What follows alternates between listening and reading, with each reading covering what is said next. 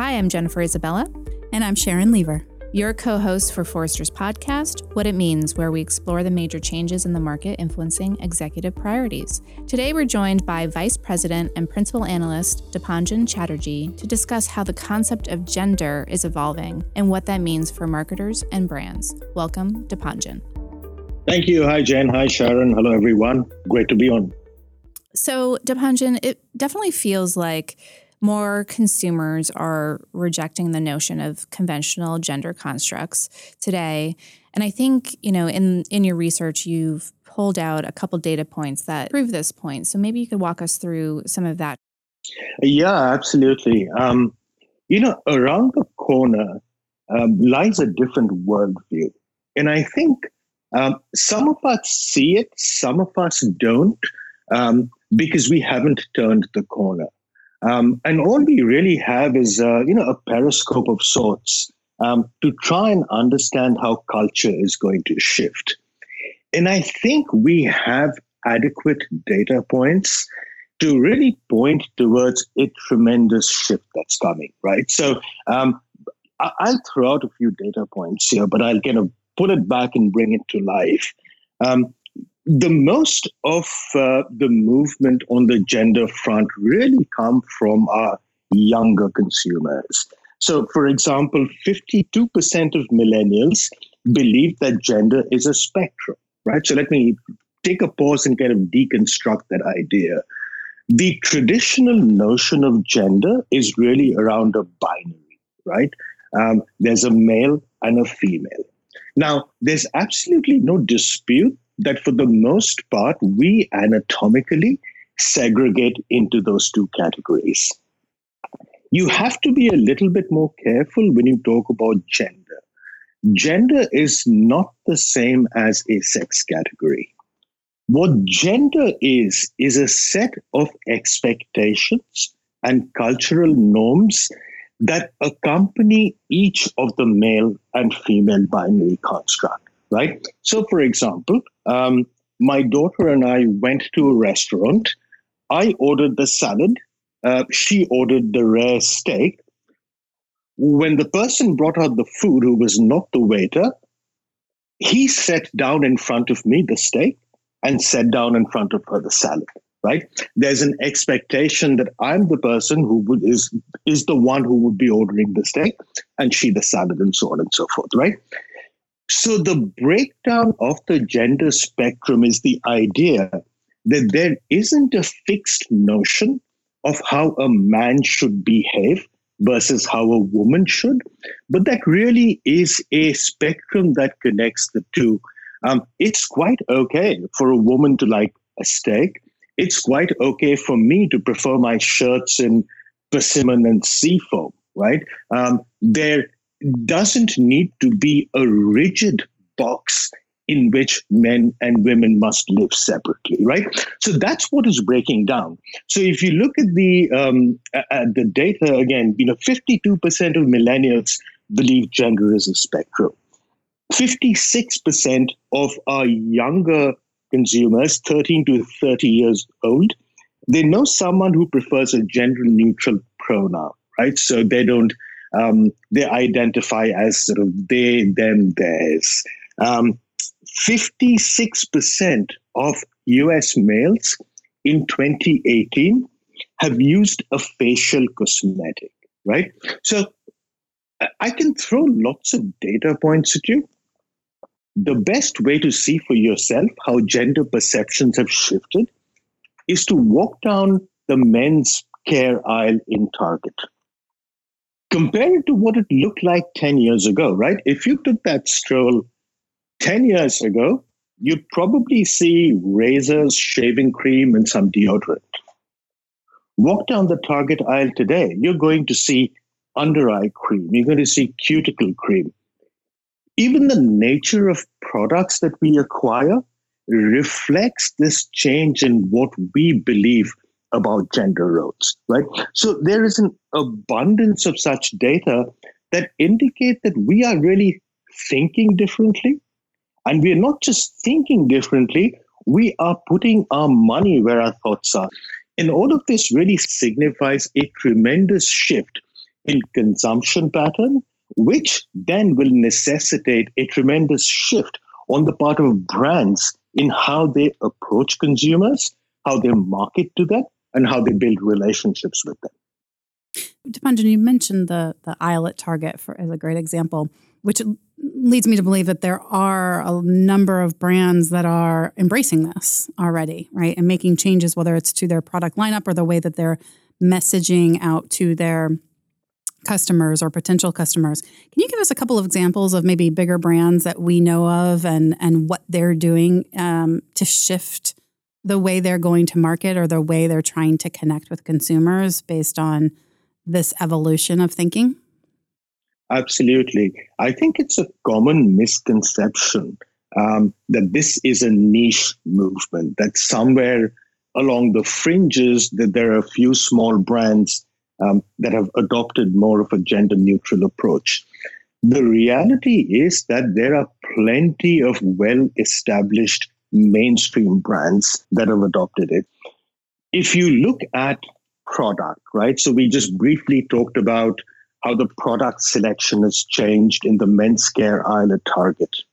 Think about the clothing, the apparel products that are available for children, right?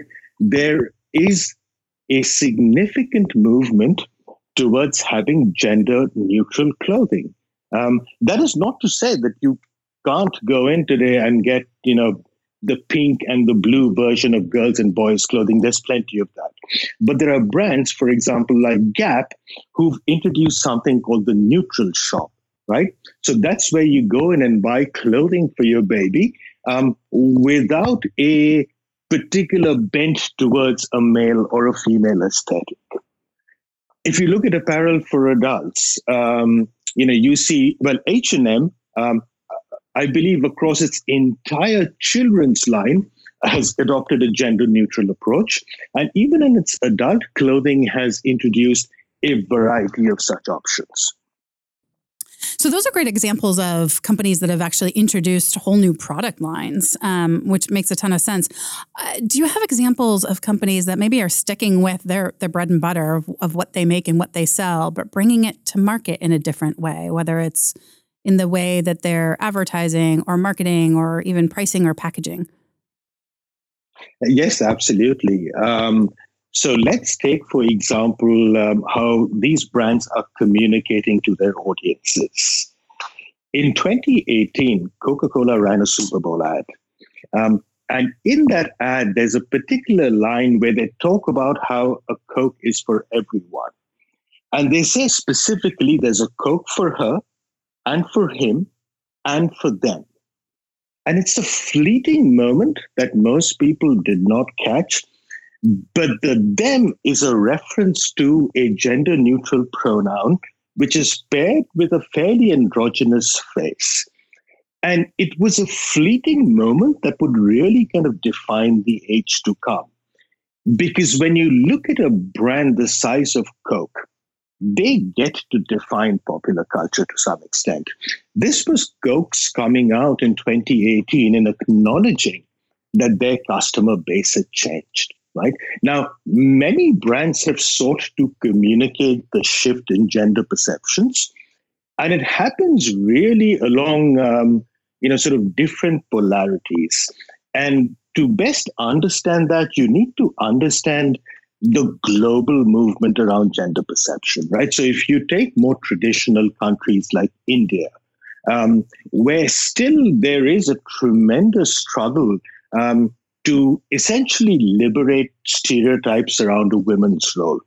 In a market like that, Ariel, which is a detergent for clothes, it's a big PNG brand, kind of the equivalent of Tide, in that market, it came out with a campaign that's called Share the Load, really referencing the idea that it is both a man's and a woman's job to kind of share the load around washing, right? Now, that seems fairly tame compared to what Sprite did in Argentina. Argentina is much more progressive in terms of their outlook around gender and sexuality. Sprite ran a campaign that shows a parent helping a transgender child dress and get ready for the Pride Parade, right? So there are plenty of examples where brands have stepped up and communicated their recognition and their embrace of this new evolved gender worldview. So Dipanjan, you just named some pretty big brands there, but I'm sure there's a whole population of brands who are like, this is not really relevant to me. Or even you began this episode saying, hey, some folks see this as like a niche experience, but it's not. And so why are you recommending that brands really embrace gender fluidity at this moment in time? So I think it's going to be terribly important for two reasons, external and internal, right? We already know that millennials comprise a significant portion of the consumption that happens in the market. We know that Gen Z is stepping in, and at the younger end of the spectrum, they have tremendous influence in persuading their parents to make certain decisions, right? So the worldview of the younger consumers is going to make or break the financial well-being of brands, right? Let me give you a specific example. The luxury business has really been struggling to serve two different masters. There's the classic Western European idea of the older consumer who buys luxury goods. And then there's sort of the emerging customers, many of them in developing countries, most of them quite old. And it's been quite a challenge to balance both. One brand, the brand that perhaps has surpassed all its peers, is Gucci. So Gucci has been tremendously successful relative to its peers in the luxury business because it's maintained a brand that's been extremely relevant to the cultural currents of its consumers, particularly its younger consumers. It launched a program in 2013 called Chime for Change around gender equality. It's run projects, one of which is called The Future is Fluid, about gender fluidity, and so on and so forth. The idea here is that Gucci realizes that its extremely lucrative base of younger consumers think a very different way from its legacy base. And in order to remain attractive to this customer base, in order to build meaningful relationships, they have to operate essentially at the same wavelength. That's what relevance is about. So that's an example of why an established brand must make the right moves in the market to build the relevance that continues to endear themselves to their consumers. Now, we used Gucci as an example, but let's downscale it significantly. Look at a brand like Target, which is absolutely a mass brand, all-embracing, low price points. Target has a tremendous commitment to a much broader worldview of gender. They took active steps to remove gender segregation in the toy section of the store. In fact, the story also goes that in many stores, they had pink and blue shelf liners to separate the genders. They got rid of all of that. They have worked actively with their partners to introduce gender-free, gender-neutral clothing in the stores. And they've also really gone above and beyond to accommodate the transgender community, despite a lot of pushback. In fact, Target is probably a great example of really committing to something and standing by it. If you remember some time ago, there was a lot of discussion around bathroom usage for the transgender community. And Target was one of the brands that said, hey, we'd like our customers to use whichever bathroom they choose if they're from the transgender community. And there was a lot of backlash, a lot of pushback from a variety of groups opposed to this idea. And what Target did, instead of back off, they invested $20 million to really enlarge the choices available, expand the restroom options so everyone could be served well, right? So the point here is we are talking about significantly large brands like Target that practically touches the consumption behavior of every American, right?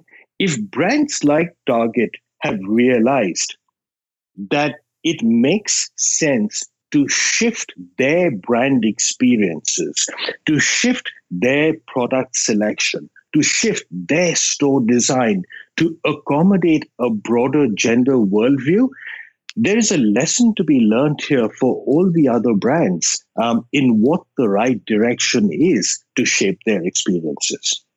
So I have to ask, though, because you've given a ton of great examples of brands embracing this new worldview.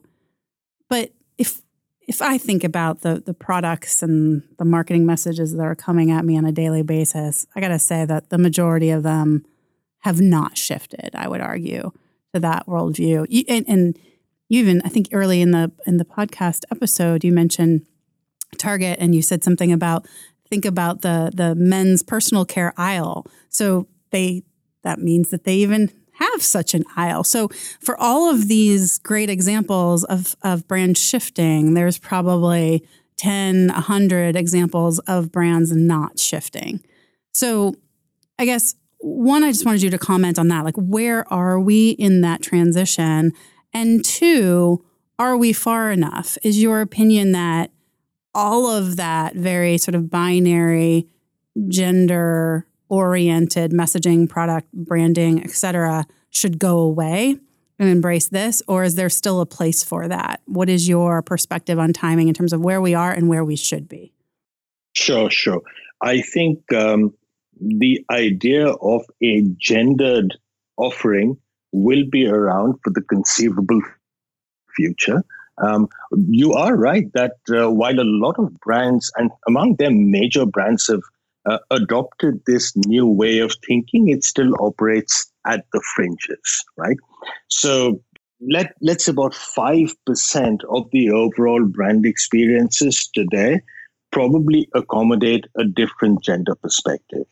We can realistically see in the next 5 to 7 years is that the idea of a gender-free or a gender-neutral expression will achieve at least an equal importance with a gendered expression.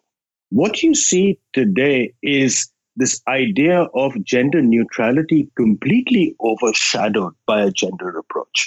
I think in 5 years, there will be recognition that there is a distinct third strain in which brands will want to cater to their customers. What you will see right away, though, is you will see the elimination of certain noxious elements of gendering, right? So, for example, the Advertising Standards Authority in the United Kingdom in 2018 said that they would ban any ads that perpetuate harmful gender stereotypes. In 2019, they came along and banned their first two ads. One was from Volkswagen, the other one was from Philadelphia Cream Cheese, right? Now, the Philadelphia Cream Cheese ad was essentially a father with a little child, and he chances upon a conveyor belt of food in a cafeteria. And he gets so caught up with the food that he puts the child down, and while he's grabbing his food, the child goes off on the conveyor belt, right?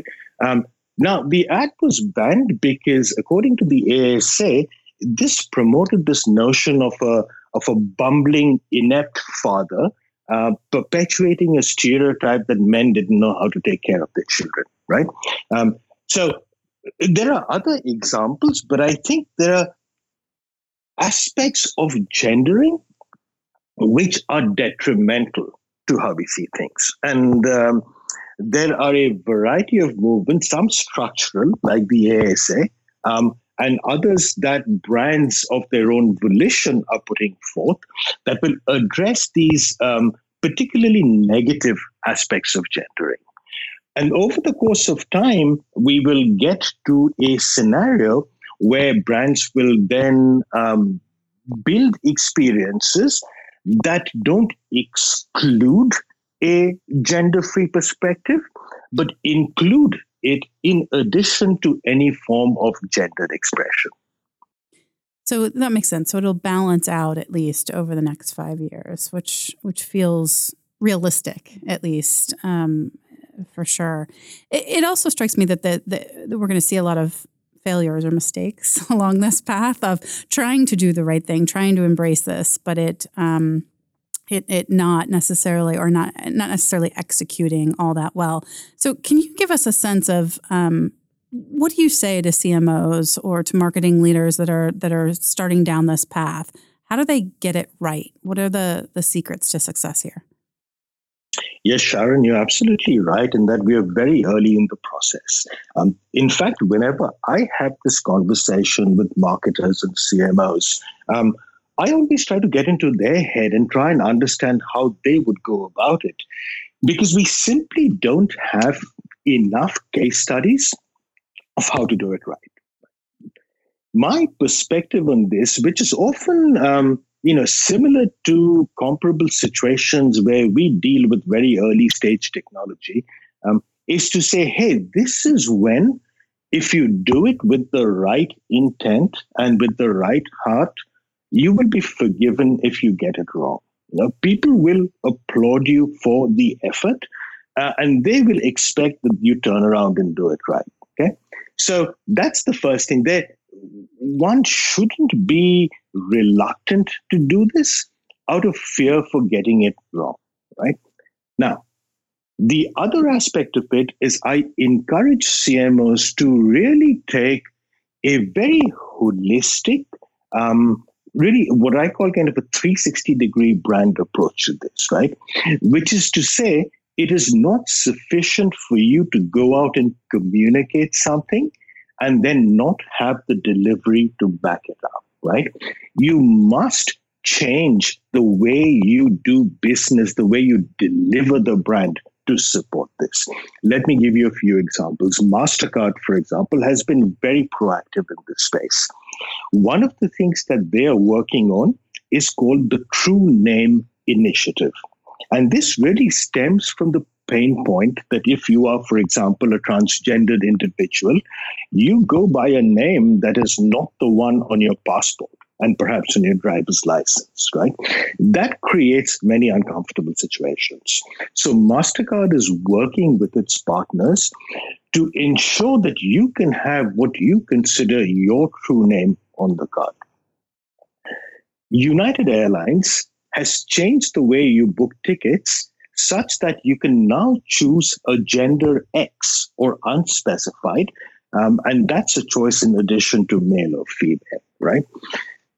So as marketers, as strategists, as business leaders, look to understand how they should embrace a world where the gender neutrality will be equally important as the gendered aspect of what they deliver.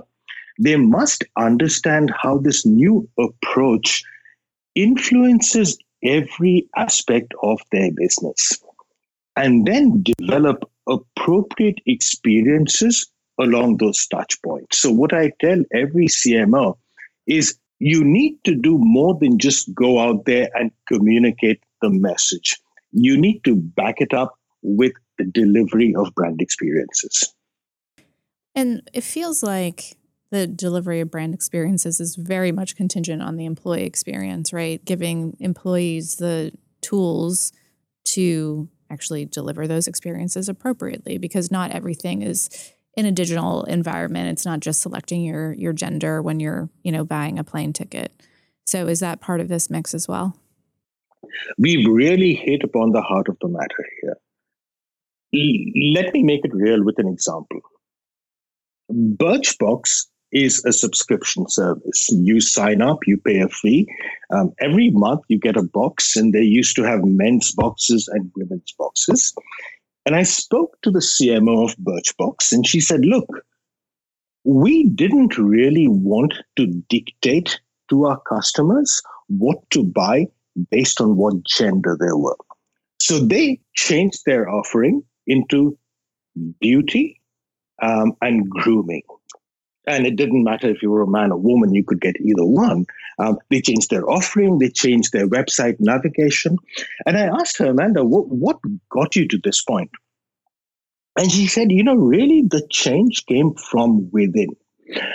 Our employees said that, look, this doesn't make sense. We really don't need to segregate our offering along gender because we can always give people the flexibility to pick and choose and buy what they want. Why are we imposing this gendered worldview on them, right? So really the impetus of this was born within the organization. And this is going to happen more and more. We began this conversation talking about how the consumer was shifting in terms of her attitudes or his attitudes or their attitudes. These are the same people who are the employees in an organization. Roughly half of the employees in most organizations are millennials. The Gen Zs are entering the workforce. This is what they believe in. And this is what they bring to the brands that they work at and what they would like to see the brands bring to their customers is a reflection of the views that they hold dear.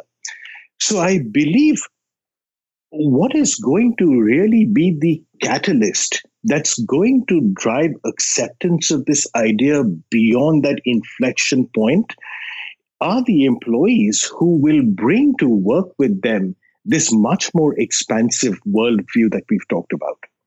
You've just unloaded a lot of information in this episode, and I think it would behoove us to maybe wrap up with a question of where should brands start if they're considering taking this on and embracing gender fluidity? So there's one thing that brands have today, and they have so much of it that they don't know what to do with it. But that might provide a great solution to this.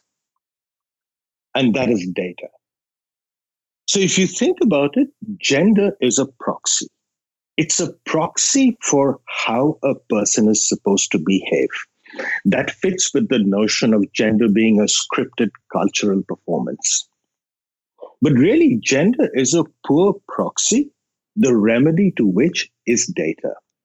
If we have adequate enough information to be able to personalize one's offering, to personalize one's communication, if we are able to offer that personalization at scale across our entire customer base, why do we need to resort to gender? Why do we need to know if we know everything about you to develop the most optimal solution for you? Why do we need to know if you're a man or a woman?